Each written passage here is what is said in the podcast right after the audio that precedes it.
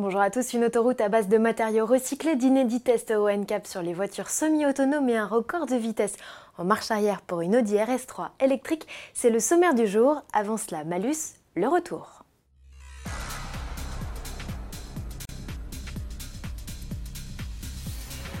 Bonne nouvelle, contrairement à ce que nous vous annoncions dans notre édition du 23 octobre, les députés sont revenus sur le barème du malus et plutôt que de le durcir, ils auraient choisi de l'assouplir, à confirmer avec le vote définitif de la loi de finances 2019. Concrètement, ça change quoi? Le seuil de déclenchement de la taxe tombe à 117 grammes de CO2 par kilomètre au 1er janvier contre 120 actuellement. On ne déboursera alors plus 50 mais 35 euros. Les députés ont également repoussé le seuil maximal du malus fixé à 10 500 euros de 185 grammes de CO2 par kilomètre à 191 une plage de valeur plus étendue qui a pour effet de réduire les taxes de 30 à 40% en moyenne. Un Nissan Juke 1 litre 2 verra ainsi son malus réduit de 210 à 90 euros en 2019. Un Peugeot 3008 1 litre 6 THP 165 chevaux, dont les rejets culminent à 136 grammes, pourrait bénéficier d'un allègement de 280 euros en 2019. Pourquoi ces changements? Pour tenir compte des nouvelles méthodes d'homologation, explique le texte, qui précise aussi que les nouvelles mesures, selon le cycle WLTP, ne seront pas prises en compte avant fin 2019 en raison d'une incompatibilité technique avec le système d'immatriculation des véhicules. Paradoxal donc, mais tant mieux pour nous. On recycle bien ces déchets, alors pourquoi pas l'enrober de nos routes? L'idée n'est pas nouvelle, mais aujourd'hui Eurovia va plus loin. L'entreprise de BTP, filiale de Vinci, est parvenue à réutiliser 98% de matière recyclée sur un tronçon d'un kilomètre de la 10 près de Bordeaux, une première mondiale. Jusqu'ici, le taux de recyclage n'excédait pas les 60%.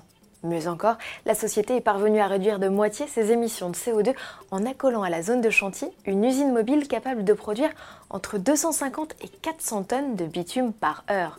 Notez qu'il aura fallu 7 semaines aux équipes pour monter l'usine et la mettre en route. Au final, les enrobés recyclés ont les mêmes propriétés que les chaussées rénovées traditionnelles. Ce procédé expérimental doit permettre d'envisager la réutilisation de près de 7 millions de tonnes d'agrégats d'enrobés générés lors des travaux d'entretien des chaussées. Sécurité à présent avec ces nouveaux tests réalisés par l'Institut européen de crash test. Le RONCAP a voulu savoir si les assistants d'aide à la conduite, ceux qui permettent soi-disant de confier le volant à sa voiture, étaient à la hauteur des attentes. Pour tester les capacités du régulateur de vitesse adaptatif, du freinage autonome d'urgence et de l'assistant au maintien dans la voie, l'organisme a imaginé différents tests. Dans un cas, le véhicule qui vous précède déboîte subitement pour éviter un obstacle à l'arrêt ou à faible vitesse. Dans un autre cas, cet obstacle à allure réduite déboule subitement sur votre voie. Globalement, le bilan n'est pas très convaincant sur les 10 véhicules testés. Seule la Tesla Model S tire son épingle du jeu. C'est elle qui a le mieux réagi face à la plupart des situations proposées. Les autres ont quasi systématiquement demandé une intervention du conducteur. Ce qui prouve bien que les dispositifs sont conçus pour aider le conducteur, pas pour prendre le contrôle du véhicule, rappelle l'organisme, qui a peur d'une dépendance excessive à l'égard de ses équipements.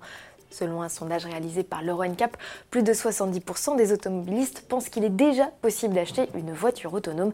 Ces tests démontrent tout l'intérêt de rester extrêmement vigilant. Terminons avec une séquence plus légère. Il s'agit d'un record de vitesse pour une RS3 électrique, un engin préparé par l'équipementier allemand Schaeffler, partenaire d'Audi en Formula I. Pour ce record, Daniel Apt a dû exploiter les 1200 chevaux de son bolide en marche arrière. Pas simple pour le pilote tellement qu'il a failli être malade à plusieurs reprises. Après de multiples tentatives, il a réussi à franchir la barre des 210 km/h.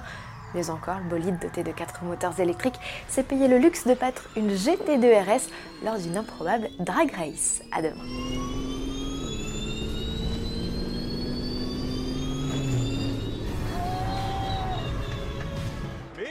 Ja, geil, Mann, ey. Voll durchgezogen bist du. Oh, völlig geisteskrank.